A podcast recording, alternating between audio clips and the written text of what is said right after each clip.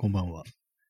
夜部屋で朝を待つ第298回スタートです。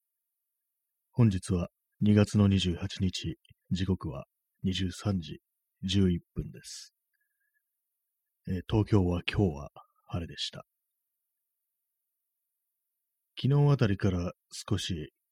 少しというか結構気温が上がってきて、どうも春一番みたいな、そんな風も吹いてたりするような今日この頃ですけれども、皆様はいかがお過ごしでしょうか？はい。えーまあ、私といえば別に何もないですね。はい。えー今日のタイトルなんですけども、感触を起こしましたということで、この袖は少し前に、こう、いい大人になってから感触を起こしたっていう、そういう事例についてこう、語ろうじゃないかっていう回があったんですけども、まあ、まさしくね、まさしく私は今日、こう、感触をね、起こしました。具体的に何があったかというと、こうパソコンでこう、いろいろ作業をしてて、で、まあ、普段使っているソフトで、いつもとは違うことをやろうとして、で、それでインターフェースがちょっとよくわからなくなって、ちょっといじっちゃったんですね、こう、メニューの位置とかを。それで何かよくわからなくなって、で、その解決方法をこう探すんですけども、ネットで検索して、で、それがこう全然見つからなくって、で、それでもそのうちイライラしてきて、こう、キーボードをね、こう、バーンとね、思いっきり叩いてしまったと。そういう感じでございます。ねこの放送では、こう、そういうふうに、こう、大人になってから感謝会を起こしたら、毎回報告するというね、まあ、そんな感じのスタイルでね、行こうかと思ってます。ねえお便りとか、こう、コメントでもね、私はこんな感謝を起こしましたとかね、そういうのがありましたら、こう、送っていただけたら、ね、コメントしていただけたらと思います。はい。えーあ、お兄さん、にゃん、ありがとうございます。えーついにキーボードに手を出しましたが、そうですね、やってしまいましたね。もうかなり、かなりのね、力でね、キーボードぶったたいてしまいましたね。ちょっとね、壊れるかなっていうぐらいの感じで、まあ、これ、あの、ワイヤレスとかじゃないんで、ぶん投げたりとかはしなかったんですけども、バシーンとね、こう、叩いてしまいましたね。で、本当に一瞬壊れるかなと思ったんですけども、結構頑丈なやつで、金属が使われてる頑丈なやつなんて壊れませんでしたね。普通にこう、使えてるっていう感じで。で、この私の使ってるキーボード結構その、どこのね、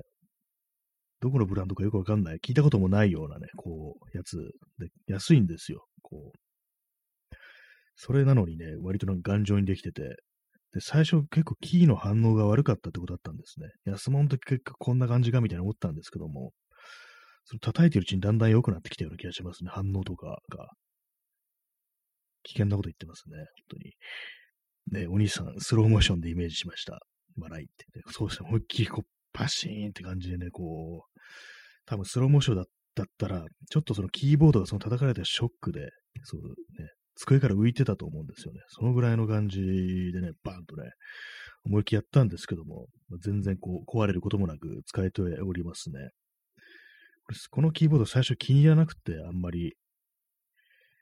どうしようかな、新しいやつ買おうかなっていうぐらいに思ったんですけども、だんだんなんかこう、叩くことによって愛着が湧いてきたような、そんな気がしますね。こんだけぶったたいても平気なんだっていうのと、なんか反応が良くなってきたみたいなね、非常に危険なこと言ってますけども、ね、叩けば、少年兵と畳は叩けば叩くほど良くなるっていうね、旧日本軍の、ね、言葉ありますけどもね、こう、要はあの、新米をいじめるってやつですよね。そうする、いじめればいじめるほど良くなるってね、そういうことなんで、まあ、それを、こういうこと言うのはあれですけども、なんかぶったたいたら調子が良くなってきたっていう、そんな感じがあったりしますね。はい。えちなみにあの、2000円ぐらいでした、このキーボードは。あのメカニカルキーボードって言って、あの、まあ、いつも、この放送とかで音入ってるかわかると思うんですけど、うるさいんですよね、音が。こういう風に。まあ、ただその分、あの、叩いたキーをね、キーボード、キーを叩いたっていう感じが、ちゃんとタイプしたっていう感じが伝わってくるんで、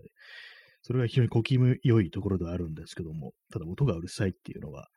まああるんですけども、だいたいこの手のやつって割と結構高かったりするんですよ。この手のキーボードは、メカニカルキーボードは。そうなんですよ。多分、あの、私のね、こう、買ったやつは、あの、無名のなんか、中国ブランドのやつで、多分2000円ぐらいだったと思うんですよね。それなんですけども、ままあまあのね、性能というかね、なかなかの耐久力だなと思って、叩いたら叩いたで良くなってきたみたいな、そんなことを最近感じております。はい。これでワイヤレスだったら申し分ないっていう感じなんですけども、まあそれはね、あの、ワイヤレスもケーブルないと、あれですからね、その机の上からすぐパッとどかしたりできて、まあ便利っちゃ便利なんですけども、なんかトラブルが起きやすいってのがあって、前にあのマウス、Bluetooth のマウスを使ってたんですけども、なんかトラブルが多くって、急になんか切断されたりとか、まあそういうことが多々あるんで、やめましたね。普通の有線の今、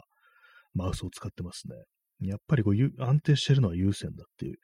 そういうのがあるんでね、あんまりこう無線のものは信用してないです。Wi-Fi とかもね、こう、今は使ってないですね。昔はあのノートパソコンにこう Wi-Fi で繋いでたって感じなんですけど、今デスクトップにね、有線の LAN ケーブルっていうね、感じですね。やっぱりこれがね、一番いいんです、本当に。家でね、ノートパソコン使うとき、つってもね、なんか別に移動とかしませんからね。そんなにね、ソファに座ってパソコンを使うなんていうね、なんかよくあの宣伝、ね、CM とかコマーシャルのね、イメージ映像とかね、こう写真だとありますけども、やらねえよって感じですよね。そんな、あの、スマートフォンで見るでしょっていうね、感じですよね。まあ、外持ち歩くっていうならまあ別ですけどもね。はい。まあ、そんな感じ、あの、基本的にあの有線のね、ものしかね、こう、信用してないというね、話でした。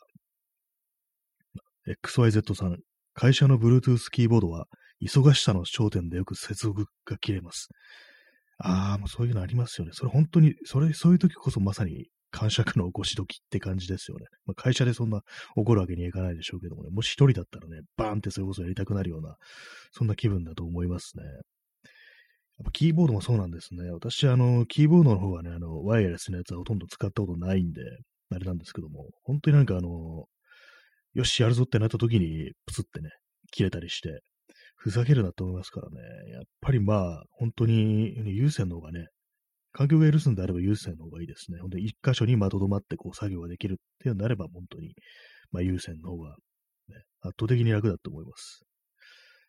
あと、Bluetooth と、あともう一つあの、USB のドングルがついてて、Bluetooth やないんだけど、こう、まあ、無線接続ができるっていう、ちょっと名前忘れちゃったんですけども、音忘れで、そういうのもありますけども、やっぱりね、あの、Bluetooth っていうのは結構汎用っていうこともあって、まあ、マウスがつなげたりとか、こう、ね、ワイヤレスイヤホンとかつなげたりとか、まあ、いろんな無線のね、こう、機器がつなげるってことなんですけども、その分、あの、汎用性が高い分不安定な、そういう印象がありますね。やっぱりその、ワイヤレスのキーボードを使うんだったら、まあ、それ専用のね、こう、USB、あのポートに挿すタイプのドングルってやつがついてる、あのタイプの方がまあ安定してるなんていうね、話は聞いたことありますね。割にこう、なんか分かってる人は結構 Bluetooth のキーボードは結構避けてるっていうね、なんかそういう印象がありますね。こうネットの評判とか見てみると、やっぱ Bluetooth のキーボードダメだみたいなこと書いてるね、人が割にいたりするんで、やっぱほんと土壇場での安定性みたいなものはちょっとね、こう微妙なのかななんていうふうに思いますね。まあ音楽を聴くときとかね、まあそういう、こう、あれですね。あんまこう、その作業とかね、仕事とかそういうものにはもう影響してこないような、そういう機器を使う方が、そういう機器にならまあいいのかもしれないですけども、ね、本当にキーボードで消えちゃうっていうのはかなりのね、これ、出花をくじかれるとか、なんというか、なんというかって感じですからね。まあ、そうですね。でも会社のね、備品となると、やっぱそんな簡単に自分のものを持ってってっていうね、感じではないでしょうからね。そのようなことは、もういろいろ事情があるのかもしれないですけども、まあ、よくね、その、仕事場の、こう、で使う機械、まあ、特にパソコンとかが、なんかこう、非常に性能が低かったりして、すごく、こう、効率が落ちてるなんて話聞きますけども、なかなか上に理解されないっていうね、そんな話は非常によく聞いたりしますね。とりあえず安くあげればいいんだっていう感じで、古いものをもうずっとね、こう、使い続けるなんていうことがもあるっていうね、こと聞きますけどもね。まあ、リースとかその辺のなんか契約上の都合みたいなこともあるのかもしれないですけどもね。はい、まあ、そのようなことは私はよくわかんないんですけども。まあ、Bluetooth のキーボードは私はちょっとあんまこう、使わないというか、まあ、マウスもですね、使わないようにしてるっていう感じですね。まず、選択肢からは外れるっていうところですね。はい、ありがとうございます。キーボードの話、ずいぶん長く話すなって感じですけども、まあ、その感謝感を起こしてキーボードを叩いたというね、まあ、そういう感じなんですけども、まあね、もしこれがあの、本当に、やわなね、キーボードだったらね、ぶっ壊れてるぐらいの感じだったんですけども、さすがにこう、ね、金属が使われてるんで、むしろ自分の手の方が若干痛かったみたいなね、そんな感じですね。バシーンってね、こう、叩きましたからね、本当にね。はい。まあ、まあ、そういうわけで本日私が起こした感謝の話でした、ね。皆様もこういう、ああいうことがあって、こういうことがあって、こう、思わずカッとなって、何かやってしまったとかそういうのありましたら、こう、コメントか、まあ、お便りかの形でお送りください。ツイッターの DM でもね、こう、構いませんので。はい。えー、感触の話でした。そうなんですよね。まあ、そう、こうなんか、道具ってものはまあ大事だなっていう、道具を手入れするっていうのと、あとまあ自分の使うね、こう、ものの、こう、操作方法とかね、そういうのも分かってなきゃダメだって、覚えなきゃダメだっていうね、まあ、シンプルなね、こうことですよね。そのいつも使ってる子は、ソフトのね、なんか操作方法がよくわかんなくなってね、イラつくっていうね、まあ、そういうのは普段から調べて、こうね、やっとけば済むことなんだからっていうね、ことは思いますね。はい。まあ、そんな感じでした。話は全然変わるんですけども、昨日のこの放送終わった後に、ちょっとなんか、ジョン・レノンについてね、こう、なんとかな、何がきっかけだったかちょっと覚えてないんですけども、ジョン・レノンのことを検索してて、それであの、ジョン・レノンのね、お父さんいるんですけども、それはいるよなって感じですけども、その生まれる時に、ジョンがね、生まれる時に、まあ、船乗りだったんですけども、ね、こうお母さんがこう妊娠中、まあ、生まれる直前になんかこう行方をくらませてどっか行っちゃったっていう、そういうまあ、結構ね、こう、失踪しちゃったみたいなことがあるんですけども、で、まあ、5年後に戻ってきて、で、また、こうね、家族と一緒に暮らそうみたいなこと言ったらしいんですけども、そしたらもうそのお母さんの方はもうすでにね、こう、新しい恋人がいて、で、まあ、それで、ね、で、まあ、どっちを、お父さん選ぶか、お母さん選ぶかどっちにするって言われて、こう、ジョンはお母さんの方を選んだって感じなんですけども、まあ、結局その後ね、こう、おばさんのところにね、お母さんのお姉さんですね、おばさん。耳、耳おばさんなんていうね、名前で結構そのジョン・レノンに詳しい人にとっては、こう、まあ、有名な人っていうね、有名な人っておかしいですけども、まあ、とにかくそういう感じなんですよ。で、まあ、おばさんのところでね、今度、ずっとね、こう、育ったっていうね、そういう、まあ、少年時代だったんですね、ジョン・レノンは。で、まあ、その、行方くれましたというか、まあ、その、結局、まあ、離れて、どっくらしてた父親なんですけども、あの、ジョンが、こう、ビートルズでこう、売れてから、不意に現れて、ちょっと会ってくれないかみたいなね、ことがあったらしいんですよ。で、それで、なんだ、今までほったらかして急に会いに来る、なんか怪しいってなって、で、それであの、ジョージとリンゴに、ちょっと、父親となんかついてきてくんないかみたいなね、なんかそういうことを言ってね、あったらしいんですけども、なんかそれもやっぱりこう、あんま良くないね、その再会だったっていうことで、まあ、売れて、売れてるってことでなんかちょっとね、もう、親父の面倒を見ろや、お前、息子よ、みたいなね、多分そんなことだったらしいんですけども、で、まあまあ、じゃあ、まあ、しょまあ、それならっていうことになったらしいんですけども、やっぱりこう、父親というものを、ね、こう自分を捨てた父というものを、こう、全然こうよく思えなかったっていうね、ともそういうことらしいですね。でそれで、こう調べてたら、なんとそのお父さんの、まあ、アルフレッド・レノンっていうんですけども、なんとレコードを出してるんですね。確か1966年とかね、そのぐらいだったと思うんですけども、まあもう当然その息子のジョンはこうビートルズでね、もうすごくね、こう、スターになってるという状態で、なんでそんなものを出したかというと、なんかちょっと当てつけみたいな感じで、息子が冷たいみたいな、もう俺もレコード出してあるわ、みたいな、なんかそんなことでね、なんか出したっていうようなことが、ちょっとウィキペディアみたいなとこ書いてあったんですけども、その音源が YouTube にあって、ちょっと聞いてみたんですけども、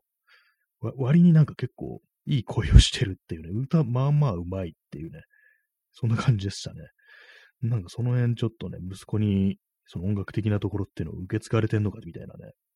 まあでも、全然まあ一緒に暮らさなかったっていうことであれですけども、そうなんですよ。ジョン・レノンのお父さんのアルフレッド・レノンは割と美声だったっていうね、なんかそんなことをね、今更知りましたね。はい。それだけなんですけども。まあ、それでなんかこう、ジョン・レノンは、あの、最初のソロアルバム、ね、ビートルズ解散して最初のソロアルバム、ね、あの、放題でジョンの魂っていうね、ありますけども、その中であの、マザーっていうね、曲があって、で、これは本当になんかこう、どういう曲かというと、本当に幼い頃、子供の頃からこう、押し殺してた気持ちみたいなものをね、その両親に対する思いみたいなものをそのままストレートに吐き出したっていう、ね、そういう曲なんですけどもね。まあ、自分にはこうね、父親も母親もこう必要だったけど、両親からは、ね、自分は必要とされなかったみたいな、そんな感じのね、まあ、非常にストレートなことを歌ってる曲なんですけども、まあ、なんで結構このジョンの魂っていうアルバムはそういう感じの、まあ、非常になんかストレートにこう自分の心情を吐露したような曲が多くって、なんでそんな風になったかっていうと、あの、ジョンがあのね、あのセラピーをその時受けてて、まあ多分その、ビートルズの解散に伴っていろいろなんかこう、いざこざとかそういうのあったりしてね、あの、ヨーコさんと結婚したいとかなんかそんなこともいろいろあったりした中でこう、いろいろ不安定になったというか、何かこう、ね、自分の感情の棚卸しみたいなのをしたのかなっていうふうに思うんですけども、だかそのプライマルセラピーっていう両方を受けたらしいんですよ。それはなんでなんか子供みたいにこうね、自分の思ったこととか、今までのね、こう、言えなかったことか、そういうものをすごくストレート吐き出すってそういうね、セラピーらしいんですけども、あ、んまりこう詳しく喋ったのよくわかんないんですけども、まあ要はすごくね、こう、自分の押し隠していた感情みたいなものを出すっていうね、そういうことらしいです。その流れで、まあ、その、ジョの魂っていうのが、そういうアルバムになったっていうね、ことらしいんですけども、なんかそういうのをいろいろ見てたら、なんかこう自分のね、私のね、こう、幼い頃のね、こととかなんかこういろいろなんか思い出したりしてて、まあでもなんかた、結構あるかな、みたいなね、なんかこう、納得いかなかったこととかね、こう、今も結構わだかまってることって割にあるなっていうふうに、結構今更なんか気づいたというか、まあ、気づい、分かってはいたんですけど、そんなにまあ重大ではないという感じでね、あなんかそんなあったなみたいな感じのあれだったんですけども、よくよく考えてみると、でも結構自分は割となんか根に持ってるというか、ね、なんかそんな感じなんじゃないかっていうことを今、昨日ね、ふと思って、まあ、それがですね、なん、どういうものかというと、私はですね、あの、運動神経がね、全然ないんですよ。でも、球技とかね、本当に大嫌いで、でも野球とかね、やってる人見ると、本当になんかね、こう、バキュームカー乗り付けて、うんこをね、こう、盛大に噴射したりはしてないんですけども、本当なんかそれぐらいなんか嫌いなんですけども、野球が。球技が嫌いなんですよ、私は。でもなんかね、子供の頃なんかね、っていうかね、あの、父親はね、なんか結構そういうふうに運動っていうかね、なんかそういうの好きで、なんか、子供と、キャッチボールとかね、なんかそういうことをね、やりたかったらしいんですよ。らしいんですよって、まあ別には今もね、存命ですけども、ね。でもそうそうなんですよ。ね。で、なんかね、こう、思い出してみると、なんか無理やりやらされたなみたいなね、そういうの。で、ものすごい嫌だったっていう記憶があったりして、で、なんかね、まあ親子でキャッチボールとかね、そんなのね、あの、アメリカ映画とかで見たらね、すごいね、ほん、それこそ楽しそうにニコニコやるもんですけども、なんかね、すごい怒られながらね、なんかね、やった記憶があるんですよね。多分私がうまくね、そういうできないからね、怒ってたみたいなことだと思うんですけども、で、なんなんかね、まあそう、運動しないもんだから、なんか結構いろいろなんかね、それを強制するためになんかいろいろやらされたっていう記憶が不意に蘇ってきて、なんかね、縄跳びとかね、やらされたんですよ。縄跳び何回やれみたいなね、ことを、ね、言われてややらされたなみたいなことを急に蘇ってきて、ね、未だにそれあれですね、こう、やっぱその、その経験からね、なんかね、すごく、その、スポーツ的なものが本当に嫌いになったなっていうのがあったりして、で、私は兄弟いるんですけども、その兄弟の中で私だけね、そういうふうにその運動が大嫌いだったっていうね、まあ、そういうのがあるんですけども、なんかね、本当に、あ、あれ、あのことを多分、ね、心の奥底で許してないというかね、なんかすごい納得いかないというか、それこそわだかまってるなということに、昨日のね、なんか本当夜中にふっとなんかね、こう、気づいてしまってて、まあそういうことですね。なんかこう、ジョン・レノンのね、あのー、こと調べたらなんかそんなところまで行き着いてしまいましたね。もう本当にね、本当嫌いなんですよね、運動が。まあ、水泳はね、まあ、まあ、許せるかなって感じで、ねまあ別に進んでやらないですけども、一応まあ泳ぐのだけできるみたいな感じなんですよね。変ですけどもね、なんかね。えー、左右を飲みます。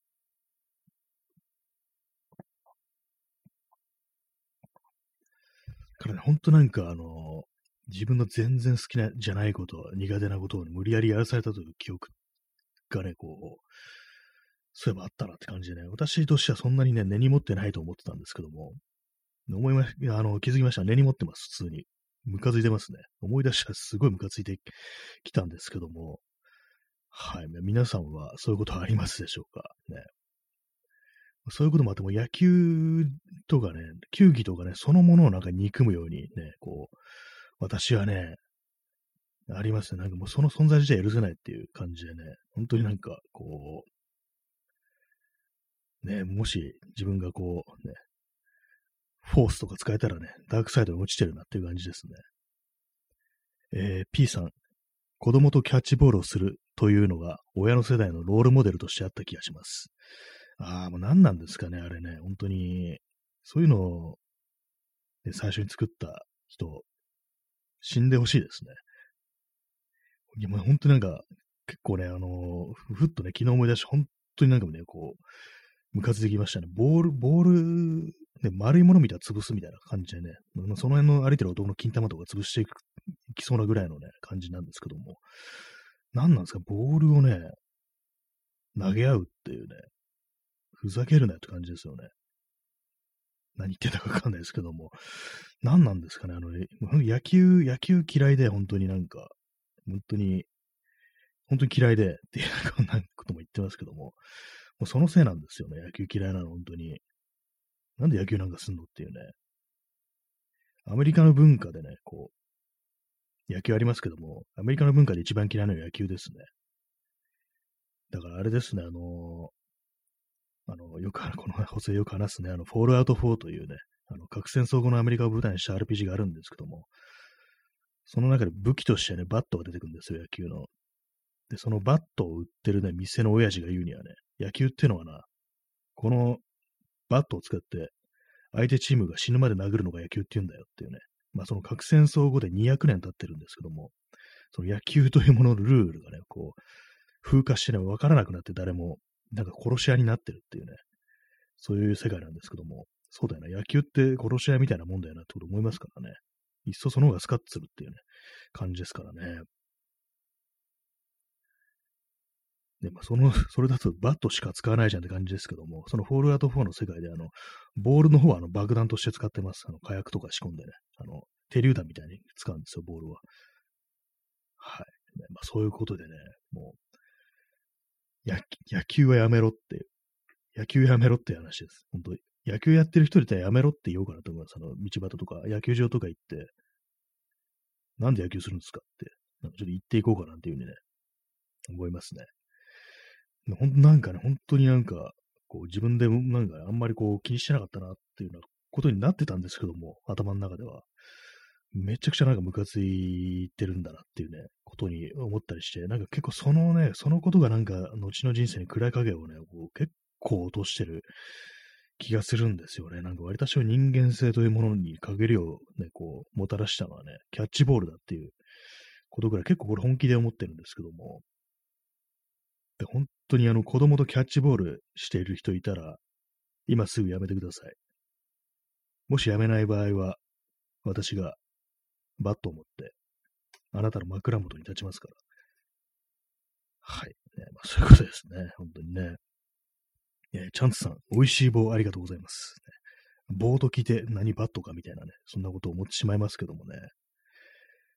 バットはね、バットは人を殴る以外に使ったらいけないですね、本当にね。ボールも、ね、ボール投げるのはあれです。犬に取ってきてもらうためだけですよ、本当にね。本当にね、もう本当もキャッチボールはもう絶対に許さないです、私は本当に。あれはね、許さっていうね、感じですね、本当にね。まあそういう感じでね、結構その、自分でなんか大したことないなと思ってもね、なんか思い出してみるとなんか、これはなんか許してないなみたいなことって結構、まああったりするんじゃないかなってことを結構思ったりして、本当ね、そうですね、お兄さん、最悪の場合でのみ使用してほしい。そうですね、本当にね、それしか武器がない時だけね、その時だけに限ってこう使うもんであるっていうね。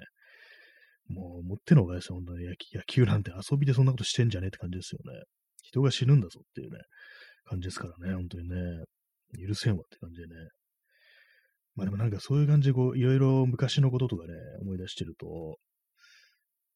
本当に、本当ね、あの昔のね、今も全然付き合えない友人とか、付き合いのね、ない友人とかが言ったこととか、あの野郎あんなこと言ってやがったらみたいなね、こと、やっぱり思い出すと許してないんですよね。非常になんかねちっこいね、なんか今日放送になってますけども、やっぱなんかね、言われたこととかも忘れられないし、一生許さないってこと結構ありますね。なかなか。えー、P さん、刃物などで殺傷能力という面を強化したバット。若役などで殺傷能力という面で強化したボール。そうですね。いずれもそのフォールアウトに出てくるんですけども。ね、あの、バットに、あのー、刃みたいなのね、ノコギリの刃みたいなものをつけて、丸ノコの刃ですね。それをつけた上になんかあの、ね、有刺鉄線とか巻いたりとかね、そういう武器がなんか出てくるんですけども。でさらにはなんか変なエンジンみたいなのがついてて、で振り抜くときにすごい勢いでね、その、噴射して、もう敵の頭をね、コッパみじんに叩き潰すっていうね、まあ、そういう内容のね、こう、RPG なんですけども、本来の使い方ですよね、それはね。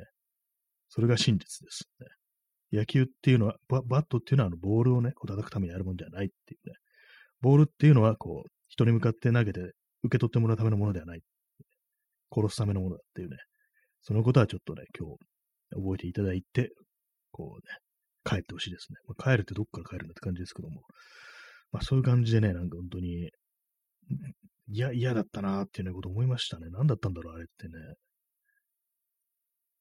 無理やりやらせるっていうのがかなり異様ですからね。やりたくないっていう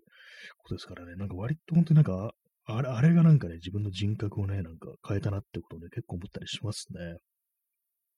ね。ねお兄さん、今からちょっと殺し合いをしてもらいます。授業としてっていうね。これ、これビートだけしですね。これ、あの、昔の、ありましたね。なんかバトルロワイヤルとか映画でね。今日は皆さんにちょっと殺し合いをしてもらいますっていうね、ありましたからね。もうその感じでもう、あれなんですよ。だから学校で野球やるなんてあれ殺しなんですからね。で、ほんとそういうのもあってなんか、公園とか行ってなんかね、父親があの子供になんか教えたりしてるのでね、なんか、声を荒げてんのを見ると結構ね、あの普通になんか、殴ろうかなみたいなこと思ったりするんですよ。かなり物騒なこと言ってます。なんかで、本当になんかね、ああいうの見てると、ムカついてくるのがあって、で、前なんか昼間ジョギングしてる時あったんですけども、一時期こう、ジョギングしてる時とか、夜行けない時は昼間やるって感じだったんですけども、公園行くとそういうね、こう、父親がいるから、行かなくなりましたね。やめよう、やっぱ夜、夜にしよう、人のいないっていうね、感じになりましたね。まあそんな感じで、あの、皆様がね、こう、子供の時に嫌なのにやらされたってね、こう、人格がねじ曲がったみたいなね、そういうことがありましたら、あの、教えてください。コメントとか、こう、メッセージとか、ね、教えていただければと思いますね。なんか、なんかそう暗いコーナーですね。まあ、私はね、その、キャッチボールとか運動がものすごい嫌だったって感じ。未だにね、そうですね。今、本当忘れてるつもりでしたけど、普通になんかこう、未だに根に持ってますね、というね、まあそんな話でございました。ね、ジョン・レノンの話から随分遠いとこ行ったなって感じですけどもね。